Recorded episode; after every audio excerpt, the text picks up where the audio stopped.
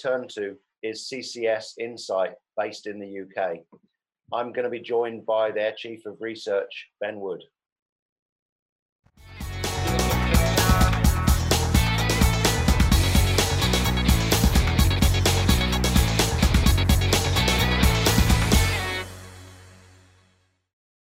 Telecom Careers, the #1 global telecom and wireless job board, TelecomCareers.com. Commscope, thinking beyond today's technology to help you make the best decision for your network and your business. Welcome back to IoT Innovation. The long-range view and the joining of mobile industry trends is a process that requires deep subject knowledge. One of the leading analysts and research teams based in the UK is CCS Insight, and their Chief of Research is Ben Wood, who joins me today as my guest. What I'd like to talk to you about, Ben, today is some of the global and European trends that you're seeing, some of the new entrants, and also how even existing entrants are struggling to work with IoT and deal with the amount of changes that they're seeing in the industry almost on a daily basis. So Ben, welcome, and thank you for joining me. Chris, thank you. Sorry, go ahead. Well, Chris, great to be here. Thank you so much for having me along, and you know, it's such a great hot topic. So yeah, fire away. Let's look at what we're going to talk about today. Right. So, Ben, you've been tracking the mobile devices space for more years than I care to elaborate, because it'll expose how long we've known each other. What are your observations of the current market landscape and some of the players that are joining this and starting to navigate this landscape and the clients that you're working with?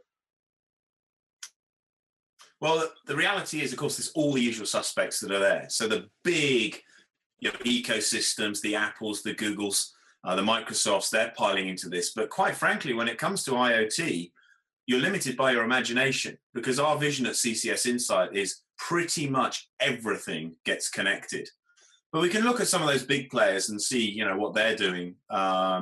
You know, clearly Apple have a very, very vested interest, particularly in markets like North America and the UK, where they're so dominant, and of course increasingly in other markets like China, where a huge opportunity to really reinforce demand for the iPhone, which is such a fantastic device for them in terms of margin and in kind of the reach and the versatility of their platform. And initiatives such as HomeKit in particular, which we heard a little bit about at WWDC just earlier this week, really do speak volumes about the commitment that they're making in this area. For Google, of course, They want to connect everything, because these are all nodes that can feed into the Google Information Network, and they're making a lot of efforts in numerous different aspects of this. But then, of course, so many other players involved. All of the enablers, all of the chipset companies are very involved in this area, and of course, any kind of appliance makers very interested as well. The largest provider of white goods in the world. They're already signing up with the AllSeen Alliance, which provides a framework for all this connectivity, together with tens of other companies that are based there right now. So there's an awful lot going on. And then one final thing before we continue the discussion is that we're seeing some fantastic evidence now of how connected consumers are getting. We recently did a survey across 6 countries, across thousands of end users. We asked them how many connected devices they had in their lives. For individual users, it was somewhere between 4 or 5 connected devices. And to be honest, if you think about it, think about your own home or your own work life. A smartphone, a tablet, an e-reader, a set-top box, a game console, bang, you're already up to 4. And most households, we think now are up to 10 or 11 connected devices. Yeah, it's. I don't even want to list the ones that we have in the house or in our lives at the moment. We've just been in the process of setting up the Amazon Echo and then connecting it with the Philips Hue lighting, both of which frustrate my wife no end, because it's more things that I have to help her figure out when I'm traveling, which of course is when they stop working. But yeah, it's a massive. Sorry. You actually raised a very interesting point there, because, of course, this is the big issue in terms of how you bring all these disparate things together. And that's something we've been thinking a lot about as well. So, so for example, I already mentioned the AllSeen Alliance. There's the other aspects like the Open Interconnect Consortium, who are doing stuff in this area as well. But from our perspective, we think there are some of the big ecosystems I've already mentioned, like Apple and Google, who are in a phenomenally strong position when it comes in terms of meshing all of this stuff together. And we saw Google, for example, with Weave at Google I.O. just the other day, talking about how they start to see their efforts with IoT. And I think what was really interesting about that was the fact that most people on the planet now, over 95% of people who own a smartphone have either an Android phone or an iOS-powered Apple iPhone. And therefore, you could make a strong argument to suggest that the world is sleepwalking into an era where those are the devices, the main remote control for all of these new connected products, whether it's your new Amazon Echo or your Hue lighting or other aspects. You know, it could be your garage door, your security system, your home heating and aircon systems, your sprinkler systems.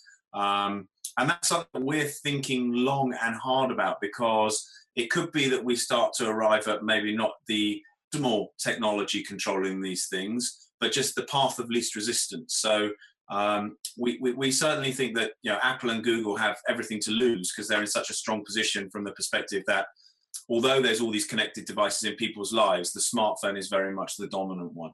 Anyway, back to you. Yeah, so I absolutely agree. And of course, my justification at home is I'm buying all of these devices because of research and because of maintaining an understanding of what's going on. I'm sure I would buy way less if I wasn't in the industry. At least that's what I tell my wife. But I think the challenge that I'm seeing is that there is a huge amount of noise in the wearable space and in the connected devices space.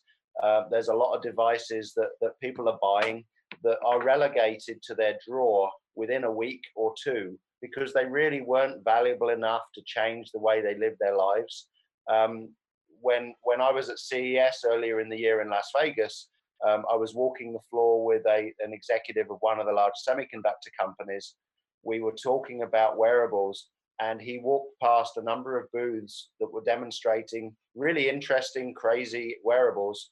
And all he kept doing was pointing at them and going, landfill, landfill, landfill, because his prediction was that the vast majority of these devices would be bought, used, and discarded inside a couple of weeks.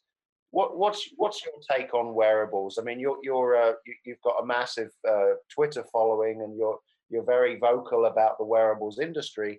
I mean, I'm really interested to know what you think is valid, what is an experimentation, and what's really a waste of energy at this point.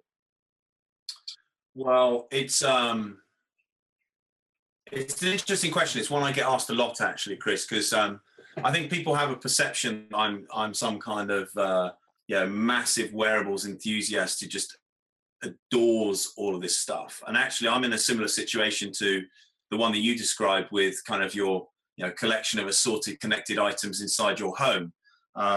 My challenge is having enough wrist real estate to be able to try all these things at once. So, just to give you an example, I've got lots of stuff going on at the moment with all of the different platforms that are out there. And that's before we get onto things like, the wearable cameras and all sorts of other gadgets that I'm trying on an almost daily basis. So where are we with wearables right now? Well, let's think back to your semiconductors colleague who was walking around muttering landfill under his breath. That better not be the case, because he won't be able to get his pension funded. They're relying a lot on this space. However, I think it is a very valid observation in terms of where we are today. So to characterize the market on wearables today, we've been looking at it very, very closely for the last couple of years. And I did a keynote back in 2013, and I talked about the wearable space very much in the context of two dimensions. The first one was that this is a segment which undoubtedly is characterized by a lot of big companies placing a lot of hope on what wearables can deliver for them. And they're hoping that wearables will maybe be able to add a bit of glamour to rather unsexy smartphones, which quite frankly these days are all looking the same. They've somewhat plateaued. You can do some things around the edges. The height of innovation this year was a a dual curve display where the two edges nicely chamfered away, but slightly better cameras, slightly better screens, slightly optimized camera, etc. But the reality is the smartphone's kind of peaked. But if you can introduce the wearable, well, that's true, and that depends. Obviously, if you're cranking some heavyweight data, you've got a hand warmer all the time. But the other element of that is the fact, if you can add a bit of glamour through an interesting wearable device, and a lot of manufacturers even are just looking at these as wearables, and it provides you some bundles in the marketplace. It's very, very interesting. But together with the first dimension of hope, there's another dimension which is hype, and this is a market that is absolutely full of hype right now. However, I also think a lot of the people who have been critical of the wearable space are taking a somewhat short-sighted view because, as you say, going back many, many, many years, almost a couple of decades, to when mobile phones and cell phones were really starting to take off. Look at the early 1990s. We didn't know what a cell phone was going to be, and we went on a very interesting, accelerated journey of innovation from candy bars to clamshells to sliders to twisters to all sorts of different funky devices until we got to the monoblock touchscreen. And Steve Jobs pulled the iPhone out of his pocket in January 2007, and everything changed. So I characterize the wearables market today as really being in the Stone Age, and honestly, they're all pretty poor products. Let's drill down into it a bit more, though. We also have to be aware of the fact that you can segment wearables. To the average consumer, the Apple Watch now is synonymous with what wearables will be, or something like a Fitbit. But there's a lot more dimensions to it than that. There's whole different segmentations around smartwatches, very basic smartwatches, which can be kind of more like a watch and just with some simple alerting capabilities and long battery life. Things like the Withings activity or the Martian notifier would be great examples of that category. Then you've got the more fully featured smartwatches, Apple, Kings of the Hill there, I'll talk about them in a minute, but also Android Wear with regards to what's going on with that platform. But then we've got the fitness bands, Fitbit, doing extremely well there, but other people challenging, Garmin, Jawbone, and others in that space. And not least to mention some of the Chinese manufacturers, Xiaomi coming out with their My Band to about $15, hugely competitive. But also other things where there's more verticalized opportunities. So for example, smart glasses.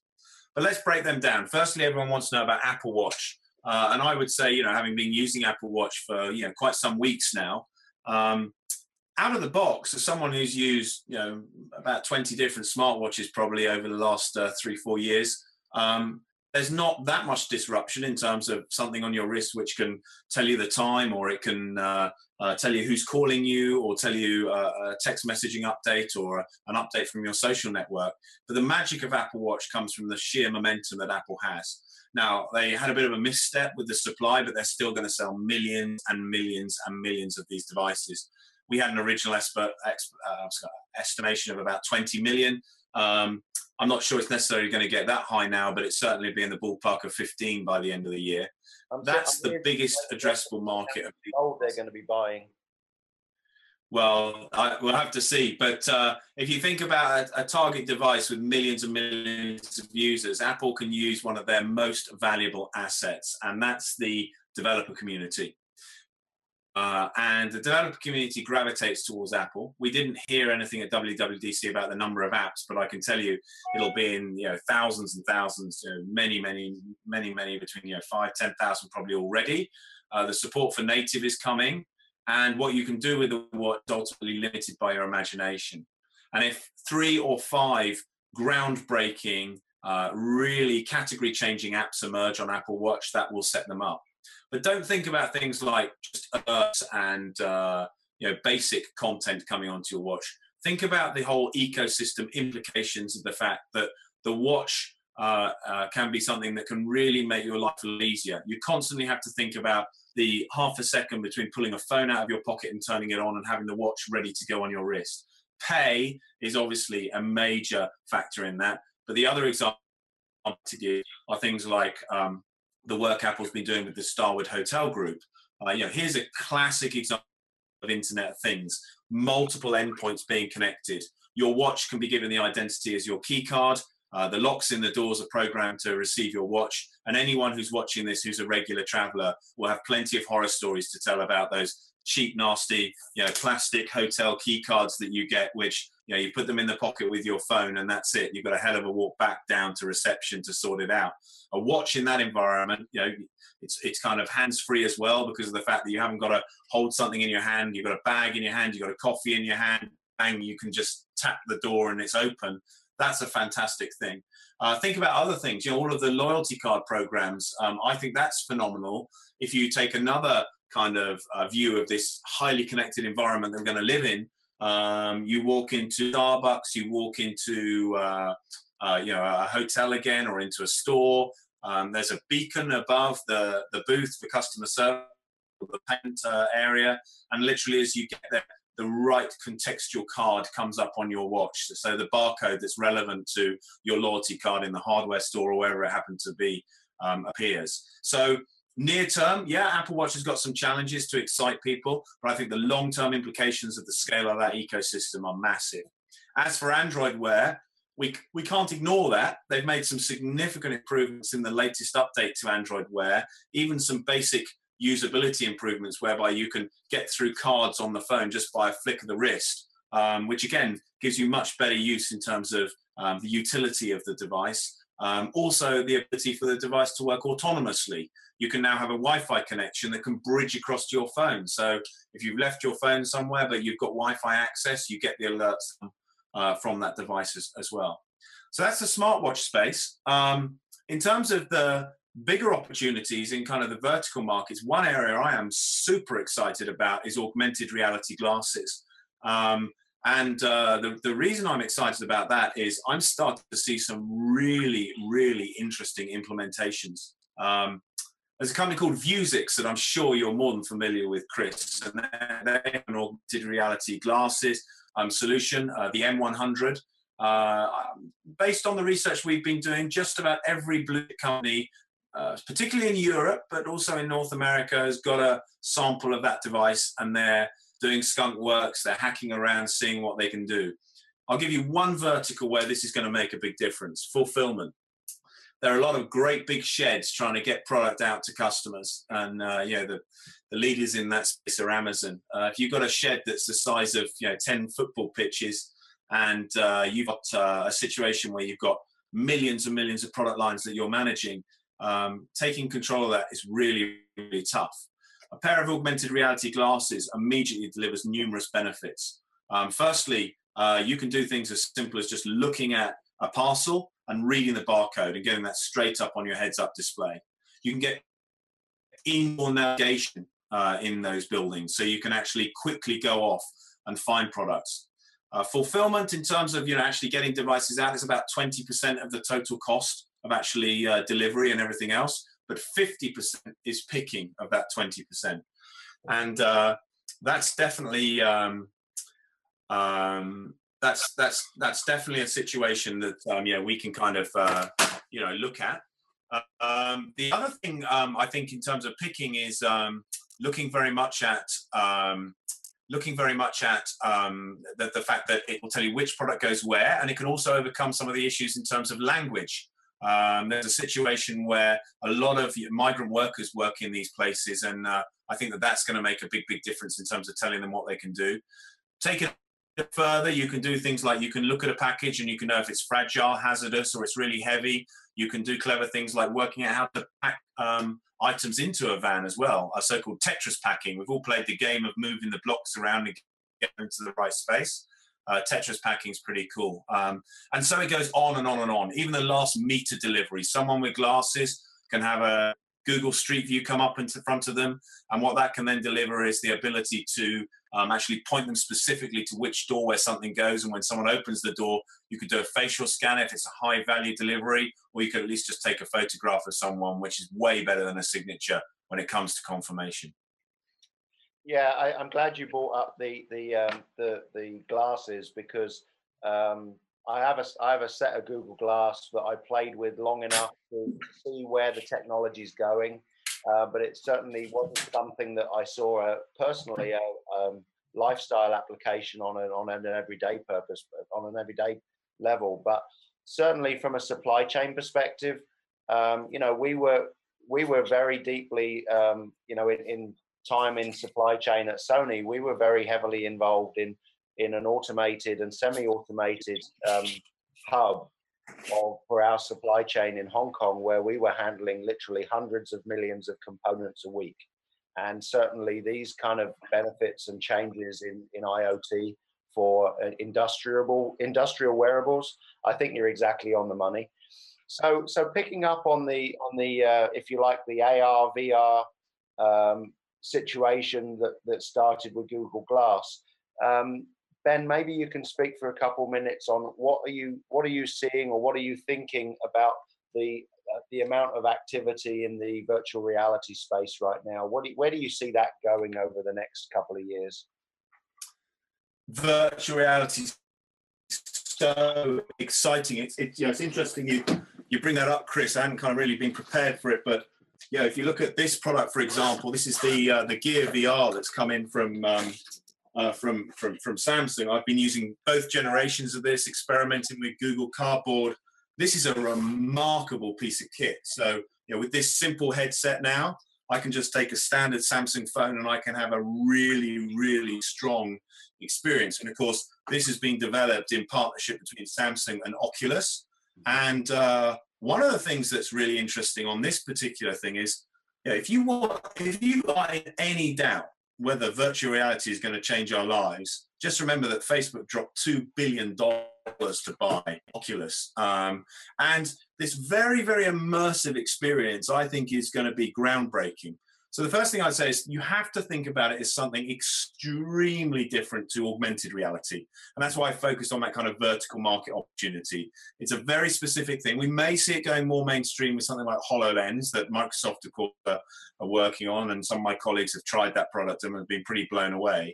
But the virtual reality, where it's totally immersive, you really just take yourself into a new world, takes into all sorts of different dimensions, and it affects so many different industries. So obviously gaming is the place which is probably the low-hanging fruit. That's where a lot of this is going to start.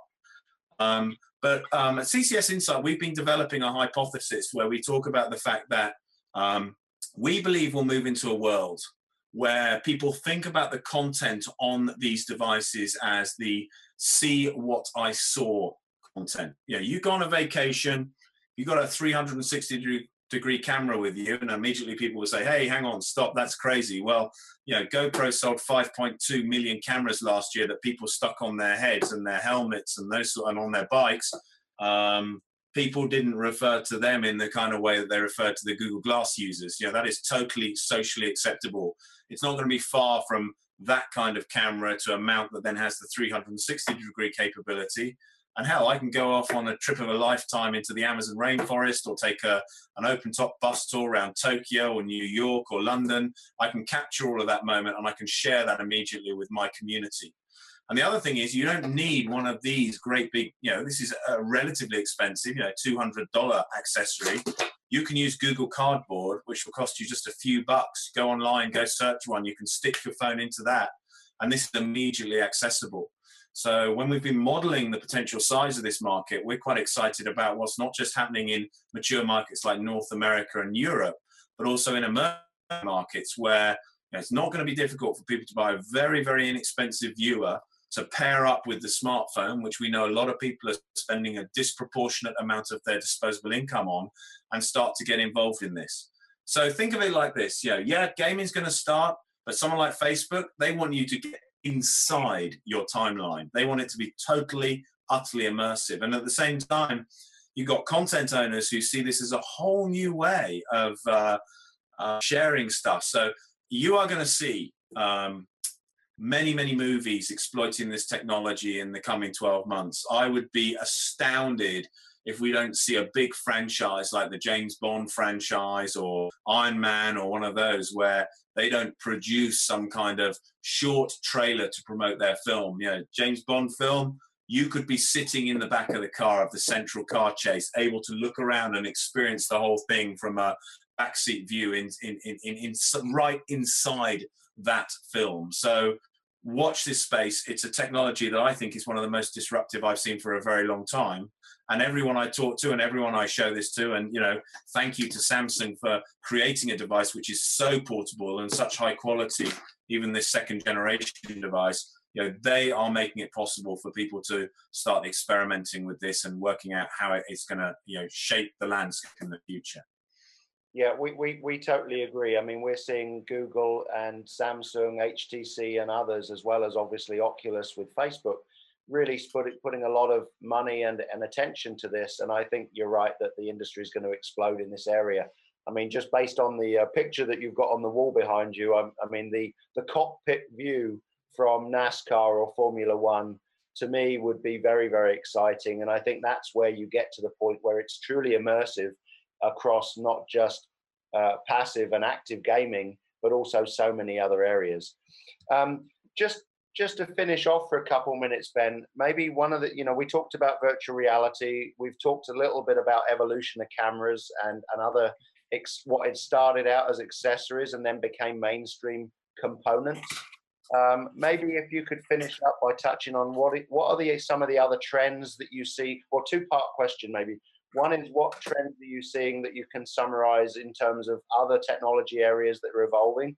And then maybe to finish by saying, which category of company has surprised you most by becoming a client, and you don't need to name them, of course, but a client of CCS Insight in the last 6 months? Because what's fascinating to me is how every walk of life, every industry is suddenly getting into this space and needing the awareness that you and your team have had from the wireless perspective. Wow, that's a lot of questions. So, yeah. let's start with technologies. So maybe I painted a bit of a gloomy view about the outlook for the humble mobile phone, and I do believe, you know, we have kind of reached a dominant form factor with, you know, this type of product and this type of product, where, you know, you're seeing devices which essentially at a distance and at a glance all look the same. You know, it's a monoblock device with a camera and battery and those sorts of things. But that's not to say that innovation isn't possible in this category. I get asked this a lot. So here's two areas that I've been thinking about with my clients: screens and cameras. Screen technology, as you will know, because you were at CES as well, we saw some remarkable things from Sharp, for example. Freeform displays, the ability to have shapes, displays of any shape that you like. So no longer are we going to be constrained to the kind of product that we can see here, where we have, you know, this single rectangular style display.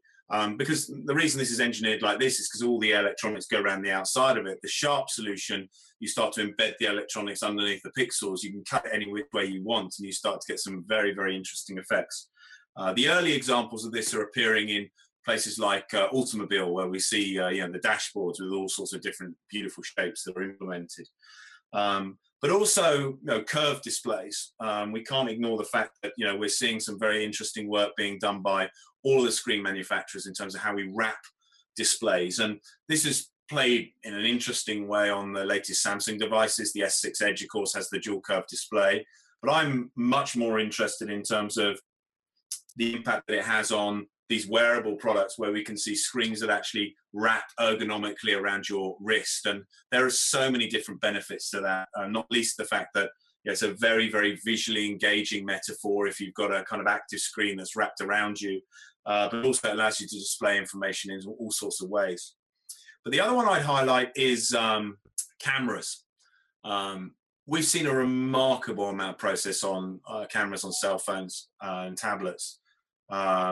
You know, all the way back to, you know, I remember the days when we had, you know, simple VGA, you know, sub-megapixel cameras. You know, now we're talking at tens of megapixels, optical image stabilization, all sorts of other techniques, making it possible to take some really, really fantastic photographs.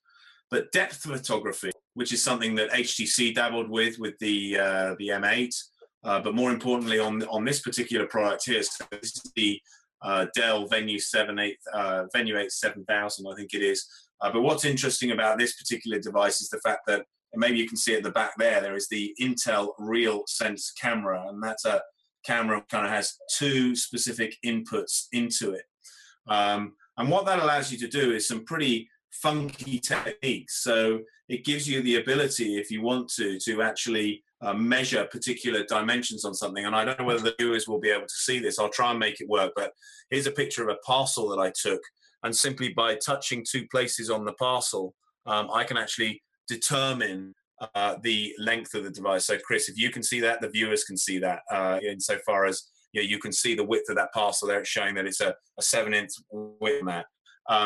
Just imagine as this technology gets miniaturized, as a glasses wearer, if we go back to my augmented reality scenario, it's not difficult to put cameras at both ends of a pair of glasses. It's not difficult to implement this kind of thing into webcams, into cell phones, all sorts of different things. And all of a sudden you're adding absolutely incredible utility to the camera function that we haven't seen before. Of course, then you think about how cameras are used in augmented reality and all sorts of other areas. It's a very, very exciting time. In terms of interesting companies that we're working with, kind of you name it, they're coming and talking to us. And I think, you and I over the years have talked to some very, very interesting companies. One that I would highlight that I think is specifically very interesting, or a few areas, the toy industry is one that I'm looking very, very closely at right now. We've been doing some work with people in the toy industry. This spans everything you can think of. It spans wearables for kids. It spans interactions with tablets. It spans all sorts of sensors, particularly RFID is a big area, and the NFC stuff, which is driving some innovation there. Media companies, of course, are constantly looking at what they can do. I was with a tire manufacturer the other day. How about that? They're saying, well, we want to transform our business. A tire manufacturer, what do? They make a commodity product and they're getting attacked from all fronts. And like most companies, they're getting attacked by the Chinese in particular. Well, how do you add value to a tire? Well, turn it from being a product to a service. Put a sensor into a tire and all of a sudden you have something which is a very, very different opportunity. And if you think about it in commercial vehicles, in terms of, if you can optimize the lifetime and the performance of tires, whether that's fuel consumption or safety or other elements, that's absolutely massive. Another example, company that makes massive agricultural machinery. Think of tractors and those sorts of things. They don't want to sell tractors anymore. In fact, most people don't buy them. They lease them now.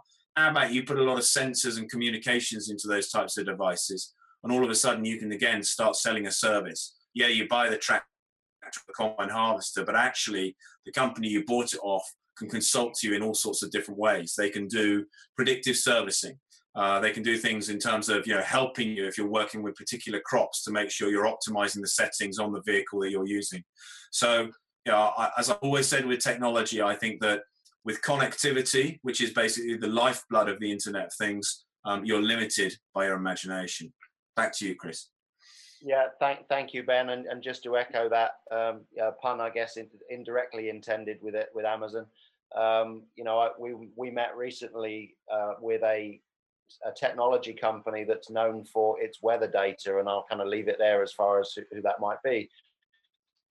And, they've been focused on building a massive library of data around environmental information, which most commonly we refer to by switching on the TV and seeing whether it's going to rain or not today. But whereas that might be minorly important to us as a consumer, take an umbrella or take your sunglasses, it's critically important if you're in an agricultural setting where you're deciding how and when to work with your crops to get the best yield. And so, we don't have time to talk about it today, but maybe in another show, Ben, I'd like to have you back, and maybe we can get into the whole discussion on analytics, because certainly our view as we were putting this series of programs together is that there is a massively low-level understanding of the analytics and the contextual data around this industry right now, and that's really where the value is going to come from, as we've already seen by the activity from people like Google and Apple. So with that, Ben, I'd like to thank you very much for joining me. It's been great to chat with you for a little while, and good luck, and look forward to seeing you somewhere in the world in the next few weeks. Next week, we're planning to pick up on one of Ben's comments regarding the semiconductor industry and how the architecture of these devices is really driving changes at both a chip level and a security level. So we're going to be talking with someone from the semiconductor industry and starting to explore how they are looking at the IoT industry as it's growing from small as devices that are as small as phones or as small as watches even, but are growing to be IoT devices that include vehicles. So with that, thanks again, Ben, and look forward to seeing you next time. Thank you so much, Chris. It's been a pleasure. Thank you. IoT Innovation is a production of RCR TV. To reach Chris Hare or suggest a show topic for IoT Innovation, you can reach Chris at cbh@ntete.com. To find out more about IoT Innovation and all things wireless, visit rcrwireless.com.